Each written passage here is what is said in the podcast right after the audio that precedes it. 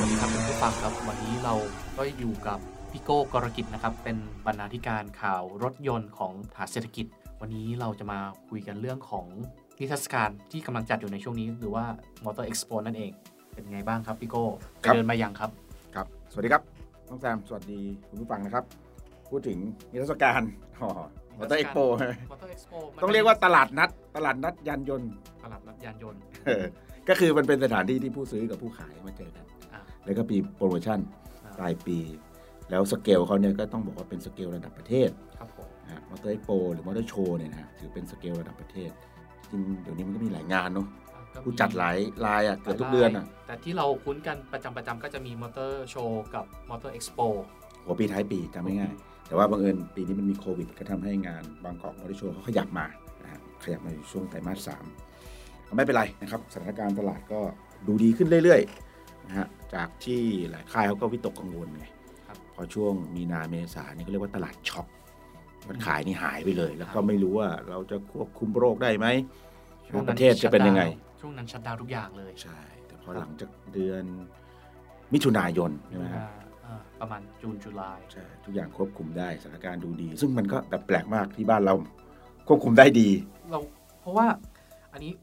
ขอโยงกับพอดแคสต์ตัวก่อนหน้านี้แล้วกันครับผมพูดเรื่องของโควิดเนี่ย ความจริงอย่างรัฐบาลเราเองก็มีการควบคุมดูแล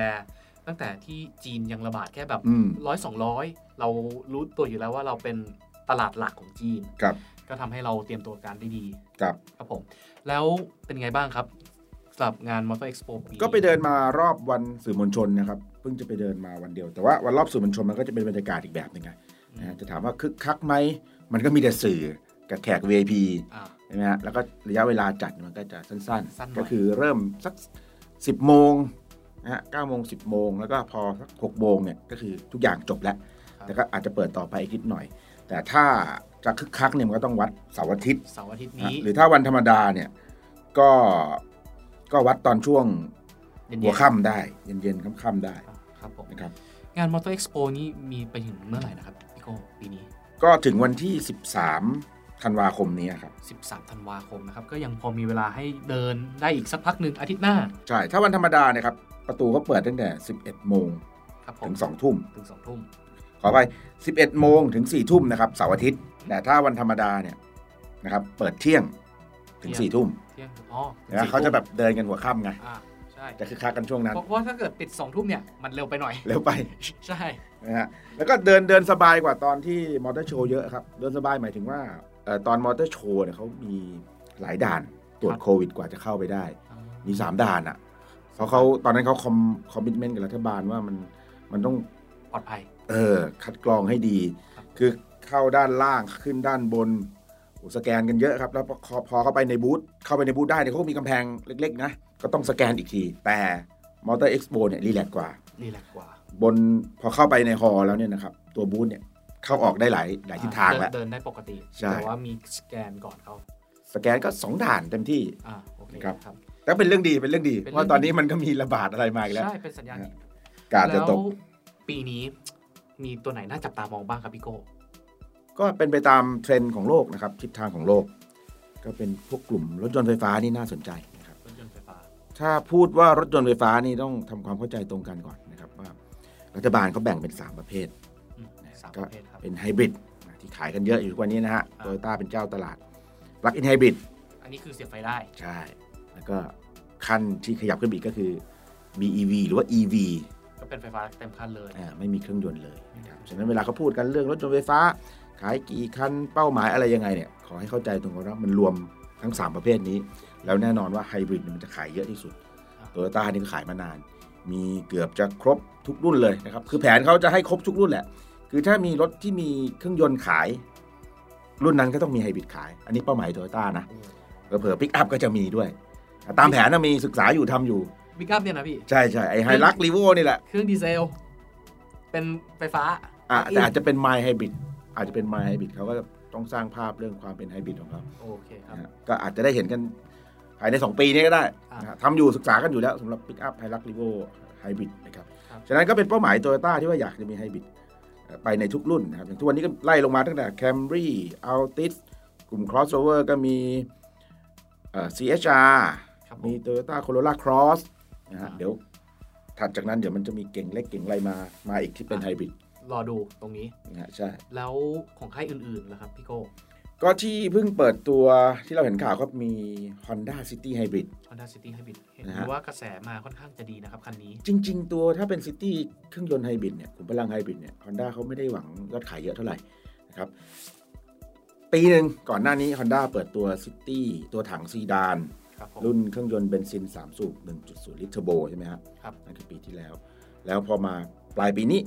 อืมเขาก็เปิดตัวถังแฮชแบ็ก Hatchback รุ่นเครื่องยนต์เบนซินอ่า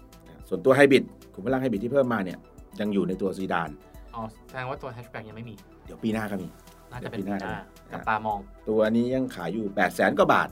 ก็ถือว่าเป็นราคาที่จับต้องได้อยู่ ก็อยู่ในกลุ่มนี้ มันก็ราคาก็ต้องประมาณนี้ครับนะครับฉะนั้น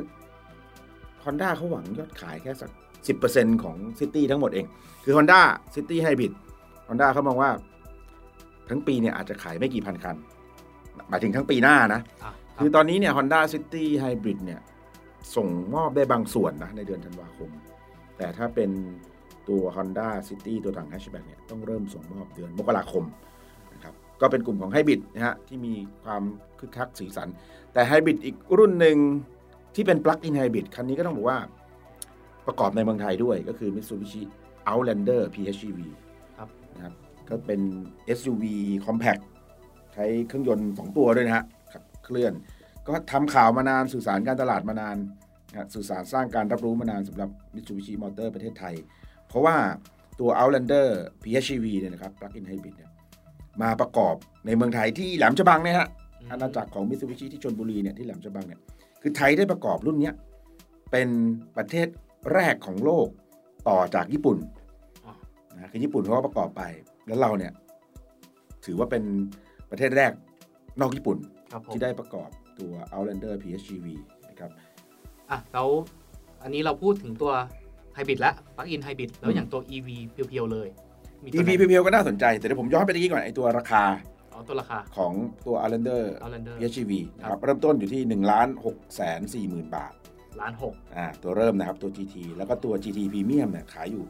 1ล้าน7แสน 49,000 บาท คือต้องย้อนกลับมาราคาก่อนก่อนที่จะไป EV เพราะว่าน้องแซมราคาราคามันก็ก็ถือว่าจริง ๆ ต้องบอกว่า ไม่ถูกไม่แพง เพราะถ้ามองไปเทียบกับแบรนด์ยุโรป แบรนด์ยุโรปเนี่ยก็มี plug-in hybrid ขายมาหลายรุ่นนะฮะ Mercedes-Benz BM แต่มันอยู่ราคา 2 ล้านกว่าทั้งนั้นอะครับมิ t ซูบิชิก็มองว่าเอ่อตั้งราคาสักล้านกลางๆล้านหกเนี่ยมันมันก็ มันก็ถูกกว่ายุโรปแล้วนะครับและของเขานี่โอ้โหเทคโนโลยีเขาขายดีที่สุดในโลกนะสำหรับตัว SUV plug-in hybrid เขาเนี่ยนะครับขายเยอะเขามอเตอร์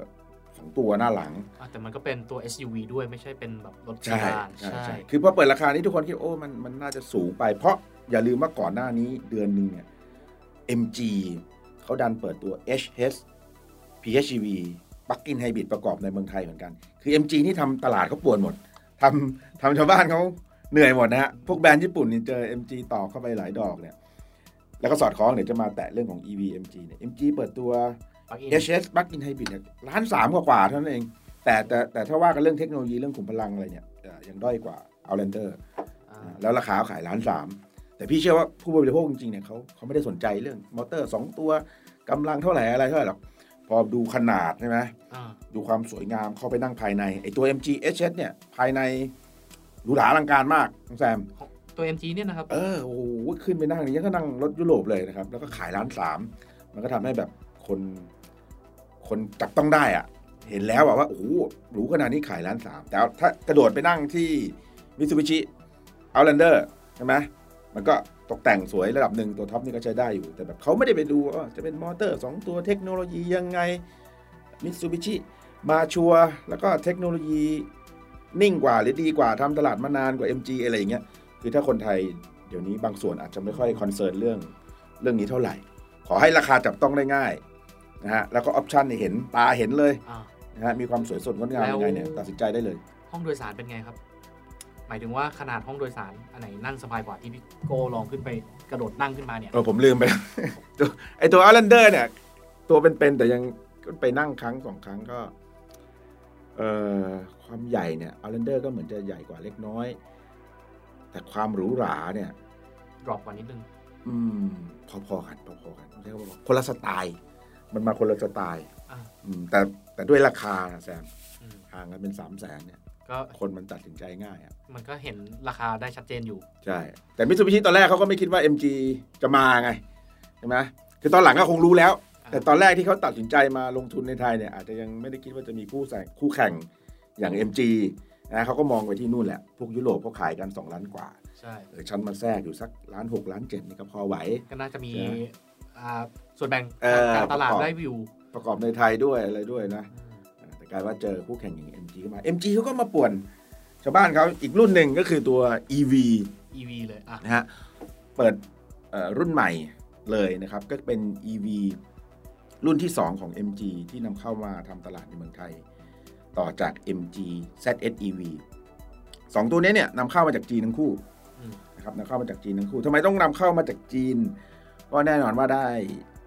ได้สิทธิพิเศษเรื่อง FTA จีนอาเซียนนะครับนำเข้า EV นะ คือในกรอบเนี่ยเขียนโปรดักต์หลายอย่าง แล้วในในหนึ่งในนั้นก็มีเรื่องของยานยนต์ไฟฟ้าด้วยนะครับก็ทำให้ได้สิทธิพิเศษเนี่ย นะครับนำเข้ามาภาษีนำเข้า0%ซึ่งตรงนี้ถ้าเทียบกับญี่ปุ่น ญี่ปุ่นก็มี FTA เหมือนกันนะฮะญี่ปุ่นกับไทยเนี่ยนะครับ ถ้านำเข้า EV มา ญี่ปุ่นยังเสีย 20%อืมญี่ปุ่นว่าแน่ๆนี่ยังญี่ปุ่นอย่างยี่สิบยัง20 นะฮะของจีนนี่คือศูนย์จีนนี่ศูนย์เลยนะฮะญี่ปุ่นก็ก่ายหน้าผากไปเหมือนกันฮะ Nissan Leaf ตอนนี้ก็เหมือนจะยกธงขาว bye bye แล้วนะฮะขายเท่าที่มีสต็อกอยู่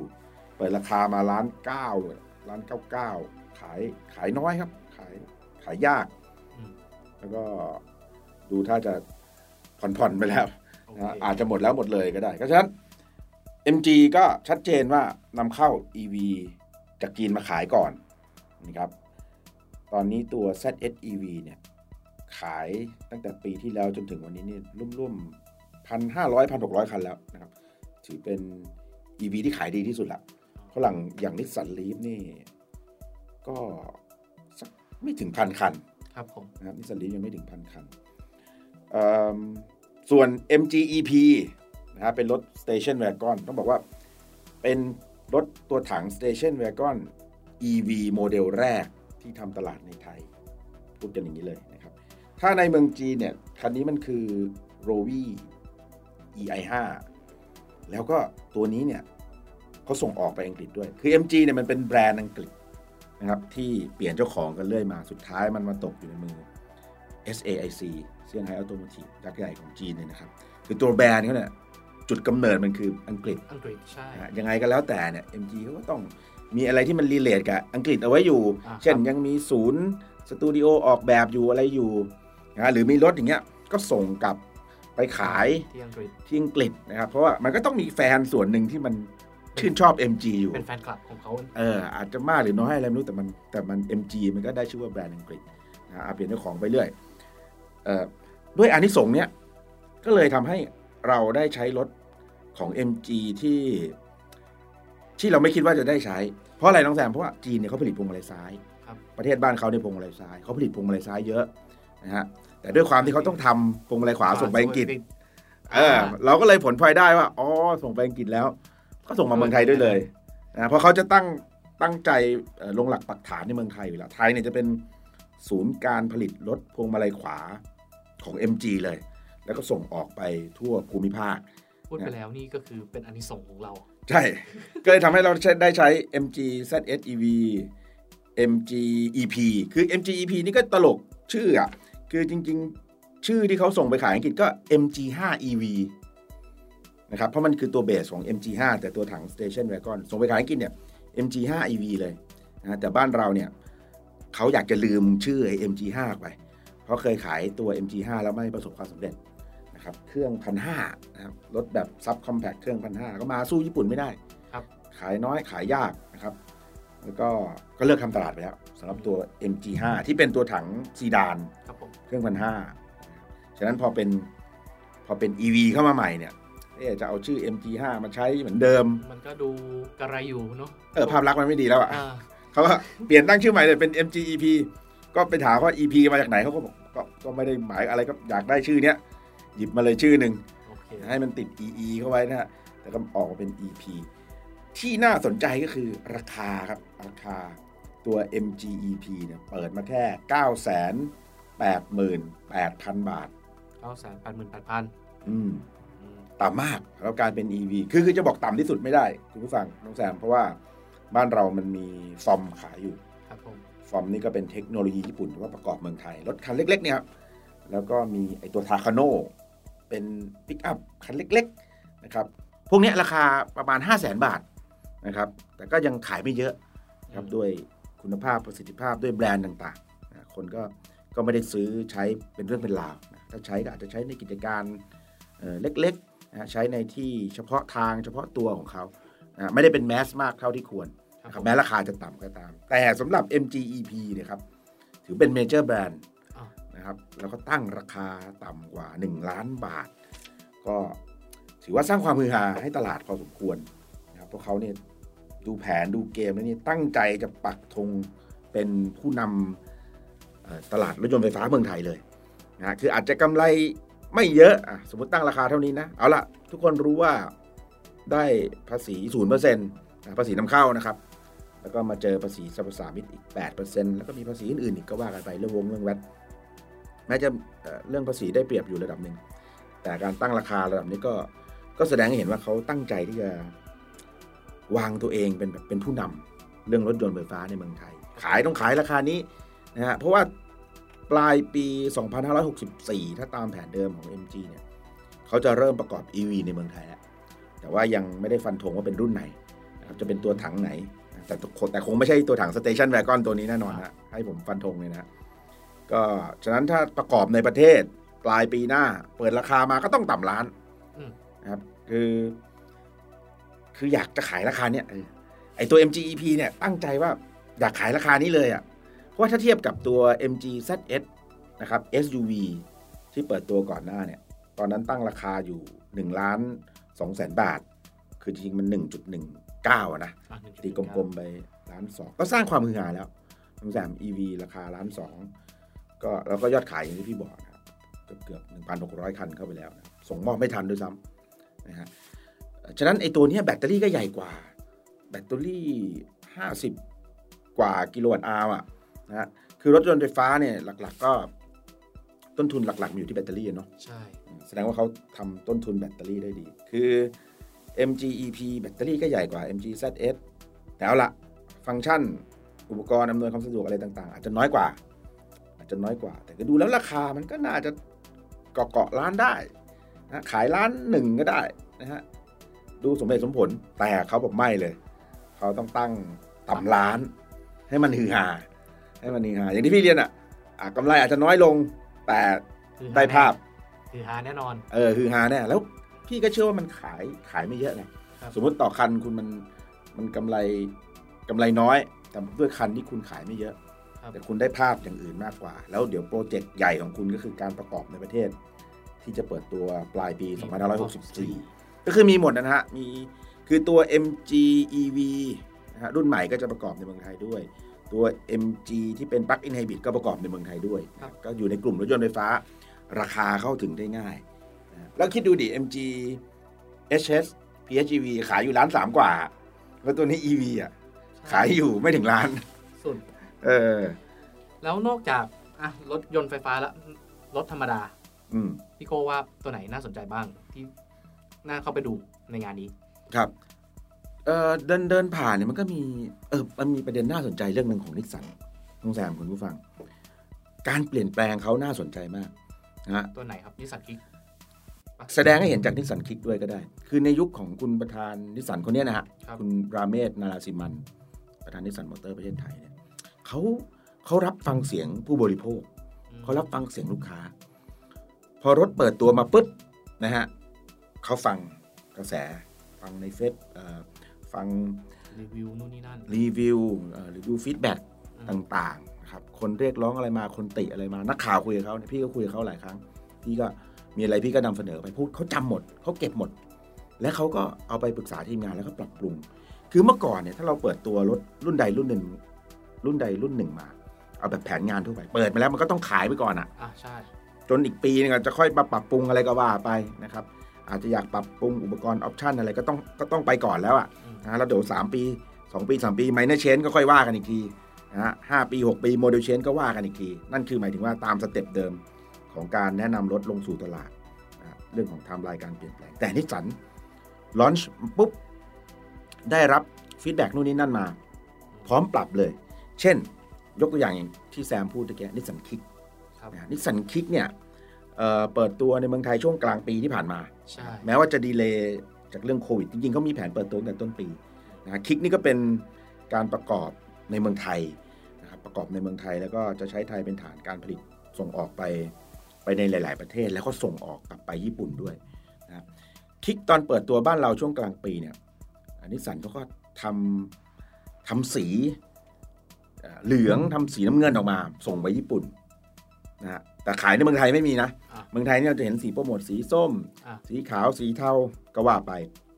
นะฮะแต่สีเหลืองกับสีน้ำเงินที่ส่งไปญี่ปุ่นไม่มีครับผมคนไทยก็บ่นบอกอ้าวทำไมไม่มีทำไมไม่มีนะฮะก็ส่งไปญี่ปุ่นได้แล้วทำไมไม่ทำตลาด เออกลายเป็นว่าเขายอมครับเขาเพิ่มสองสีนี้เพิ่งเปิดตัวในงาน Motor Expo เนี่ยมีสองสีนี้ด้วย แล้วก็อีกประเด็นหนึ่งฮะมี feedback มีกระแสเรื่องของวัสดุภายใน อาจจะดูก๊องแก๊งไปหน่อย ดูไม่พรีเมียมอะเช่น แผงประตูข้างอืมนะฮะแผงประตูข้าง ก็มี feedback มาเขาตัวเนี้ยช่วงเดียวกันเนี่ย Motor Expo ปรับเลยฮะเปลี่ยนแล้วเปลี่ยนแล้วฮะอย่างนี้ถือว่าเป็น minor change ด้วยไหมไม่ไม่ไม่ถือเป็น minor change หรอกไม่นับไม่ยังมันมันปรับนิดเดียวก็คือการปรับปรุงโมเดลอะอ่าอย่างที่พี่เรียนอะปกติเขาไม่ทำกันเร็วขนาดนี้อืมนะฮะหรือทำก็ ต้องใช้ระยะเวลานานกว่านี้หน่อยร้อยก็ต้องปีหนึ่งเนาะได้แต่เนี่ยเปิดตัวมากลางปีได้ feedback อะไรที่ต้องปรับปรุงปุ๊บเปลี่ยนเลยเปลี่ยนเลยอย่างแผงประตูข้างก็ปรับวัสดุแล้วก็มี ambient light เป็นไฟแบบส่องสว่างถ้ากลางคืนนี่จะเห็นชัดสวยงามนะครับที่สำคัญคือขายราคาเท่าเดิมอืมอ่าก็คนที่ซื้อไปก่อนนั้นนี่ก็ร้องไห้แป๊บหนึ่งก็ลงง่ายอยู่ก็ร้องไห้แป๊บหนึ่งนะฮะแต่ก็ได้เป็นทิศทางที่ดีของนิสสันหรืออย่างเช่นนิสสัน Terra นะฮะไอตัว PPV เขาเนี่ยค รับหรือว่า SUV ที่พัฒนาบนพื้นฐานปิกอัพนาวาร่าเนี่ยก็ก็ปรับปรุงโมเดลเหมือนกัน อะไรที่ส่วนมากเขาจะได้ติเรื่องเรื่อง จะโดนติเรื่อง มันไม่สวยอ่ามันไม่สวยมันดูแบบ ถึกไปดูดูเหมือนปิกอัพมากไปนิดนึงเขาก็กำลังปรับกำลังให้พปรีรับเมียมปรุงขึ้นใช่ใช่ใช่ก็ถือเป็นทิศทางที่ดีโอเคครับ แล้วอะตรงนี้เราจบ Motor Expo แล้ว ถามพี่โก้นิดนึงว่า แล้วในทิศทางปีหน้ารถยนต์เนี่ยจะเป็นยังไงบ้าง ปีหน้าอืมหรือว่าเอาอย่างนี้ดีกว่า EV เนี่ยอืมจะใช้ได้จริงอืมจากการที่พี่โก้คาดการณ์เนี่ยอีกกี่ปี โอ้โห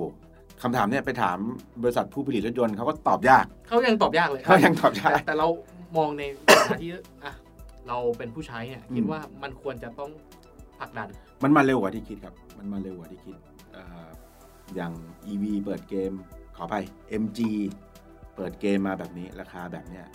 เขาบอกเลยครับ EV for everyone EV สำหรับทุกคนครับ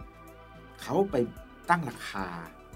ปักธงทำเบนช์มาร์กไว้แล้วเนี่ยว่าต่ำล้าน ฉะนั้นต่อไปใครจะเปิดตัวเนี่ยนะฮะจริงก็ต้องดูสเปคแบตเตอรี่ควบคู่กันไปนะใช่ใครจะทำตลาดเนี่ยมันจะไปก็ราคาก็เหนื่อยโดดไม่ได้ก็เหนื่อยแล้วนะครับ แต่เห็นเห็นเห็น เห็นทิศทางอีกทิศทางหนึ่งเอาละ แซมหมายถึงปีหน้าใช่ไหมอ่า MG เนี่ยพี่ว่าเขาเขาเตรียมการเอาไว้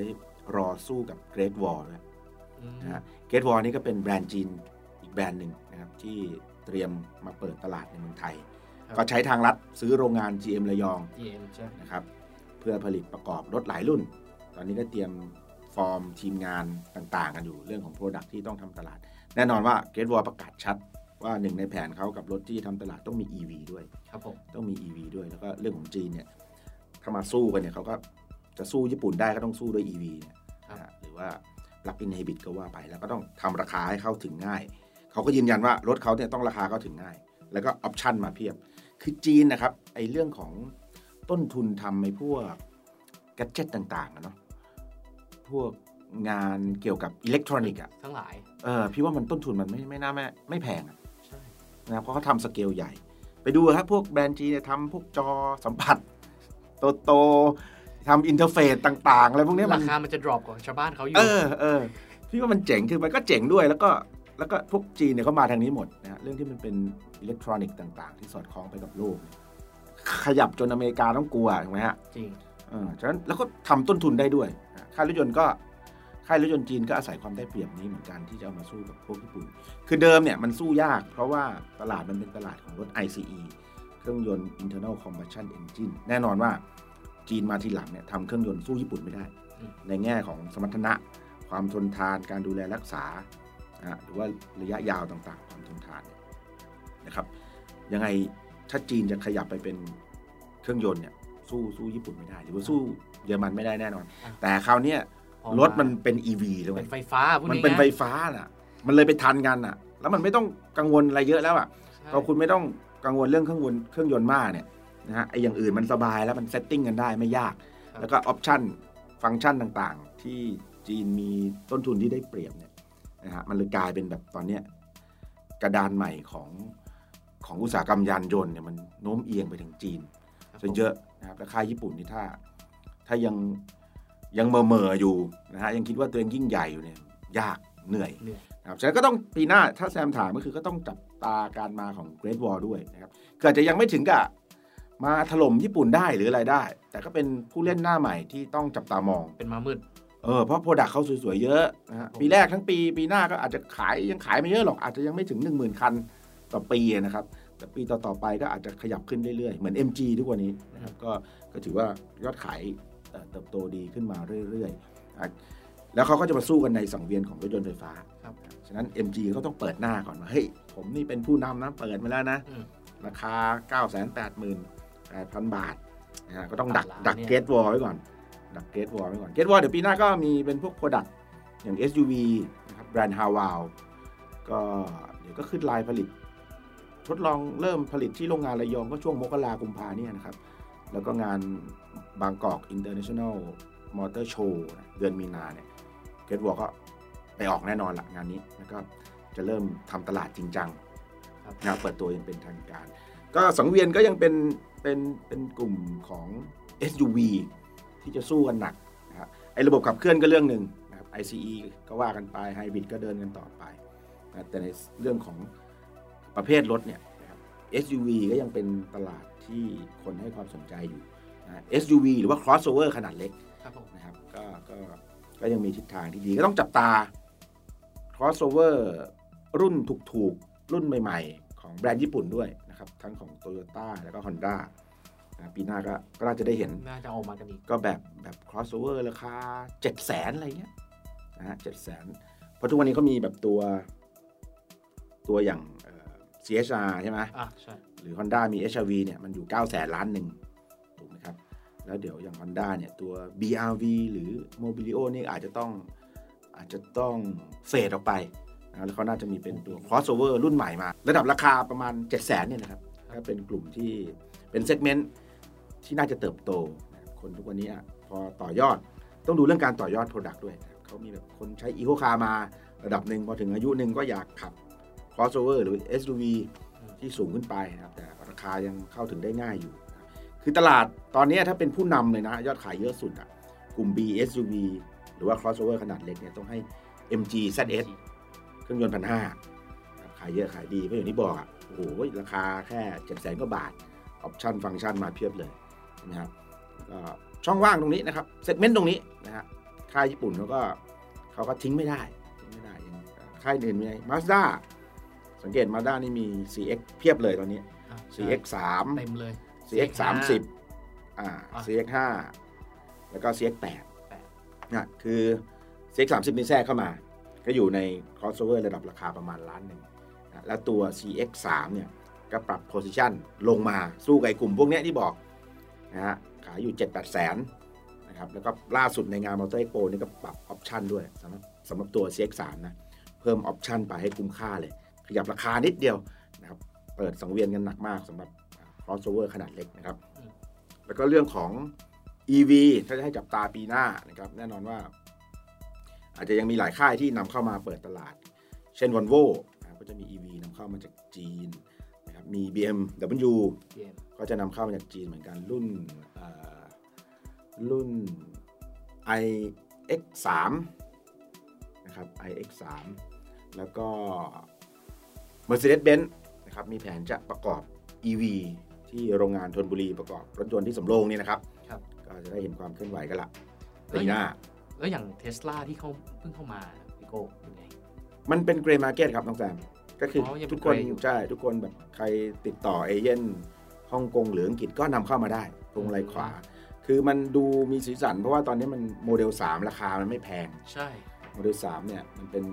EV ตัวถูกที่ที่ที่เทสลาเขาเพิ่งเพิ่ม line up เข้ามาใหม่ มันก็ทำให้ดูคึกคัก หลายคนนำเข้ามาแล้วราคาพอจับได้หน่อย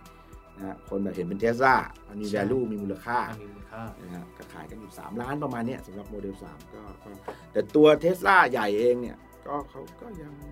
ยังไม่ชัดเจนเรื่องแผนที่จะมาทำตลาดในภูมิภาคนี้นะครับยังไม่ชัดเจนก็รอดูกันต่อไป ก็สนุกครับปีหน้าแล้วเชื่อว่าสถานการณ์ต่างๆเอ่อจากเศรษฐกิจจากโควิดมันก็เริ่มดีขึ้นครับนะอาจจะยังไม่ไม่ไม่ดีเหมือนเดิมหรอก นะฮะแต่ก็ต้องก็ต้องลุยกันต่อไปแล้วก็โปรดักต์ใหม่ๆ ตามใหม่เพียบเลยนะครับอย่างที่ผมให้จับตามองก็เป็นเรื่องของ crossover ขนาดเล็กอ่าหรือกลุ่ม BSUV ระดับเริ่มต้นราคา 7 0 0 0 0กว่าบาทสู้กันสนุก แล้วก็เรื่องของรถยนต์ไฟฟ้านะครับแล้วถ้าโฟกัสไปที่ EV เนี่ยมากันเต็มๆ แน่นอน Volvo BMW ค่ายยุโรปนี่แล้วก็ Mercedes-Benz เตรียมนี่พูดถึงจัดเต็ม EV เลยนะอ่าใช่ EV เลยนะน่าสนใจมากๆ แล้วก็ MG ที่บอกว่า ปลายปีก็อาจจะประกอบ EV รุ่นใหม่ รวมถึงน้องใหม่อย่าง Great Wall จัดหนักอัดเต็มครับ โอเคครับ ก็วันนี้เราก็แหมตามมาว่าตลาดในปีหน้าเนี่ยมันครัจะเป็นยังไงก็คือมมันมาแน่นอนละ เรื่องของ EV แล้วอะก่อนนิดนึงก่อนที่เราจะจากลากันไปครับคุณผู้ฟัง ผมมีคำถามคือ แล้วอย่างเรื่องของ station ในการเติมอืมอืมตรงเนี้ยพี่โก้มองว่าไงบ้าง จริง ๆ ถามว่าเตชันเนี่ยผมผมไม่ค่อยห่วงนะ คือคนคนซื้อ EV ในตอนเนี้ย ผมเชื่อว่าไม่ควรจะซื้อเป็นรถคันแรกคันเดียวอะอืมนะครับยังไม่ควรซื้อเป็นรถคันแรกคันเดียว เว้นแต่ใครที่คิดว่ามีการเดินทางที่แน่นอนจริง ๆ คือคือจะบอกงี้สถานีชาร์จมันก็จำเป็นมันช่วยสร้างความมั่นใจนั่นแหละ ใช่ แต่แต่ความคิดผมเนี่ย ถ้าผมอยู่ในกรุงเทพเป็นหลัก นะครับผมอยู่ในกรุงเทพเป็นหลักผมมี EV สักคันหนึ่งเนี่ยนะฮะเอาพิสัยง่ายๆเนี่ยวิ่งได้ชาร์จไฟเต็มหนึ่งครั้งเนี่ยวิ่งได้ 300 กว่ากิโลเมตรเนี่ยอย่างเอา MG EP นี่ก็ได้อะแบตเตอรี่ 50 กิโลวัตต์อาวเนี่ยชาร์จไฟเต็มหนึ่งครั้งเนี่ยเคลมว่าวิ่งได้ 380 กิโลเมตรครับแต่เอามาในเมืองไทยจริงๆเนี่ยเอาให้ตีให้เอาแบบต่ำๆเลยนะอืมเจอสภาพอากาศเจอความเป็นจริงเข้าไปให้วิ่งได้แค่ 300 กิโลเมตรก็พออะสามร้อยทวถ้านผมวิ่งในกรุงเทพเนี่ย ผมพอนะ มันก็พอ ผมจากบ้านไปที่ทำงาน แล้วผมขับกลับมาเนี่ยวันหนึงเนี่ยน้องแซมเดินทางกลับบ้านอะกี่กิโลโอ้ยผมผมไกลอยู่ผมผมวันละเกือบร้อยวันละเกือบร้อยก็ยังพอแต่ไกลก็ยังอยู่ใน range ยังอยู่ใน rangeยังอยู่ในยิ่งถ้าแบบต่อไปออฟฟิศมีที่ชาร์จนะอืมใช่ไหมอันนี้ยิ่งสบายใช่ครับครับแต่ว่าคือรถไฟฟ้าเนี่ยมันชาร์จเต็มหนึ่งครั้งเนี่ยมันถ้ามันวิ่งได้สามร้อยกิโลเมตรเนี่ยใช้งานในเมืองเนี่ยใช้งานในชีวิตประจำวันก็สองวัน ยังไงก็พอยังไงใช่ก็กลับบ้านไปเติม แต่อย่างที่เรียนอะเอ่อ ถ้าใครยังคิดว่าแหมมันต้องออกไปต่างจังหวัด มันต้องใช้งานได้แบบนิ่งเสถียรสบายใจเหมือนน้ำรถน้ำมันเนี่ยมันก็ยังไม่ขนาดนั้นไงนะก็คุณก็ต้องไปอ้างว่าต้องมีเรื่องสถานีชาร์จก็ว่ากันไป ซึ่งสถานีชาร์จมันก็ต้องใช้เวลาพัฒนา แต่มันเพิ่มขึ้นทุกปีแน่นอนมันเพิ่มขึ้นเรื่อยทั้งๆจากภาครัฐภาคเอกชนนะครับอย่าง MG เองเนี่ยเขาประกาศไว้เลยนะว่าปีหน้าเขาอยากจะเพิ่มสถานีแบบ DC นะครับ Quick Charge เนี่ยให้ถึง 500 แห่ง ถามความคิดเห็นส่วนตัวผมเนี่ยอาจจะยังตัว MG อาจจะทำไม่ถึงหรอกแต่เป็นเป้าที่เขา ตั้งไว้ตั้งไว้เพื่อสร้างความมั่นใจให้คนมาซื้อรถเขาอืมนะฮะแต่คนอื่นๆเขาก็ขยับตาม ไม่ได้ขยับตามเขาไป ขยับไปก่อนด้วยอย่าง EA อย่างเงี้ยที่ชาร์จตอนนี้เขาก็เยอะนะแต่ก็มีค่าใช้จ่ายนะครับหรือเราไปตามห้างเนี่ยเอ่อก็มีแต่ละห้างเนี่ยก็มีหมดตอนนี้ส่วนใหญ่จะฟรีนะส่วนใหญ่จะฟรีคือคือไม่เก็บตังค์อะครับก็ได้มีช่องจอดพิเศษด้วย แต่เดี๋ยวถ้าปริมาณ EV หรือ Plug-in Hybrid มันเยอะขึ้นเรื่อยๆ ยังไงก็ไม่พอใช่แต่แต่ที่แน่ๆก็คือถ้ามันวิ่งได้ไกล นี่เอา EV ก่อนนะครับ300 โลเนี่ยถ้าใช้ในเขตกรุงเทพในชีวิตประจำวันเนี่ยมันพอ ยังไงก็เหลือนะแล้วถ้าต่างคุณจะไปต่างจังหวัด คุณก็ต้องเปลี่ยนรถคันอื่นไปอะอ่าใช่ป่ะไม่ใช่ว่าดันทุลังจะขับ EV ไป นอกจากจะวางแผนว่า 300 กิโลเนี่ยเต็มๆเลยนะอ่าขับไปพัทยาอืมไอโรงแรมที่จะไปนอนหรือบ้านที่จะไปพักเนี่ยมันมีที่ชาร์จได้ พัทยาเนี่ยมันร้อยกว่าโลใช่ถูกไหมหรือเอาสุไปหัวหิน 200 กว่าโลเนี่ยสามร้อยเมตรมันก็ยังอยู่ในในพิสัยใช่ แต่มันก็อาจจะตุ้มๆต่อมๆหน่อยถ้าเจอรถติดรถอะไรใจมันก็จะเสียวๆหน่อยเออคือถ้าถามพี่มันยังไม่เหมาะกับเป็นรถรถคันแรกคันเดียวครับอยู่ดีคุณไปซื้อเลยอะไรอย่างเงี้ยเว้นแต่อย่างที่เรียนอะครับ แต่ในเขตกรุงเทพกรุงเทพเท่านั้น แล้วก็มีการวางแผนการเดินทางดีๆ แล้วในตัวของสถานีชาร์จเนี่ยมันก็เพิ่มขึ้นเรื่อยๆแหละหลายค่ายทั้งเอกชนนะครับรวมถึงรัฐบาลเนี่ยไม่ว่าจะเป็นการไฟฟ้าต่างๆเนี่ยการไฟฟ้านครหลวง การไฟฟ้าฝ่ายผลิต นะหรือถ้าต่างจังหวัดการไฟฟ้าส่วนภูมิภาคเนี่ยเขาพยายามพยายามเพิ่มอยู่ครับตามสถานตามเส้นทางหลักเส้นทางรองต่างๆปตทก็กระโดดลงมาเล่นเรื่องสถานีชาร์จเหมือนกันเป็นทิศทางที่น่าสนใจที่ยังต้องจับตาดูต่อไปสำหรับรถยนต์ไฟฟ้าในเมืองไทย โอเคครับ ก็ตรงนี้เราก็คงต้องขอลาคุณผู้ฟังทุกท่านแล้วนะครับ โอเคครับ เราก็คงต้องขอขอบคุณคุณผู้ฟังมากเลยครับ แล้วก็ต้องขอบคุณนะครับพี่โก้กรกิจนะครับ ก็เป็นบรรณาธิการข่าวรถ ยนต์อ่าเป็นข่าวรถยนต์นะครับของฐานเศรษฐกิจอืมครับขอบคุณน้องแซมครับขอบคุณคุณผู้ฟังครับสวัสดีครับครับ สวัสดีครับ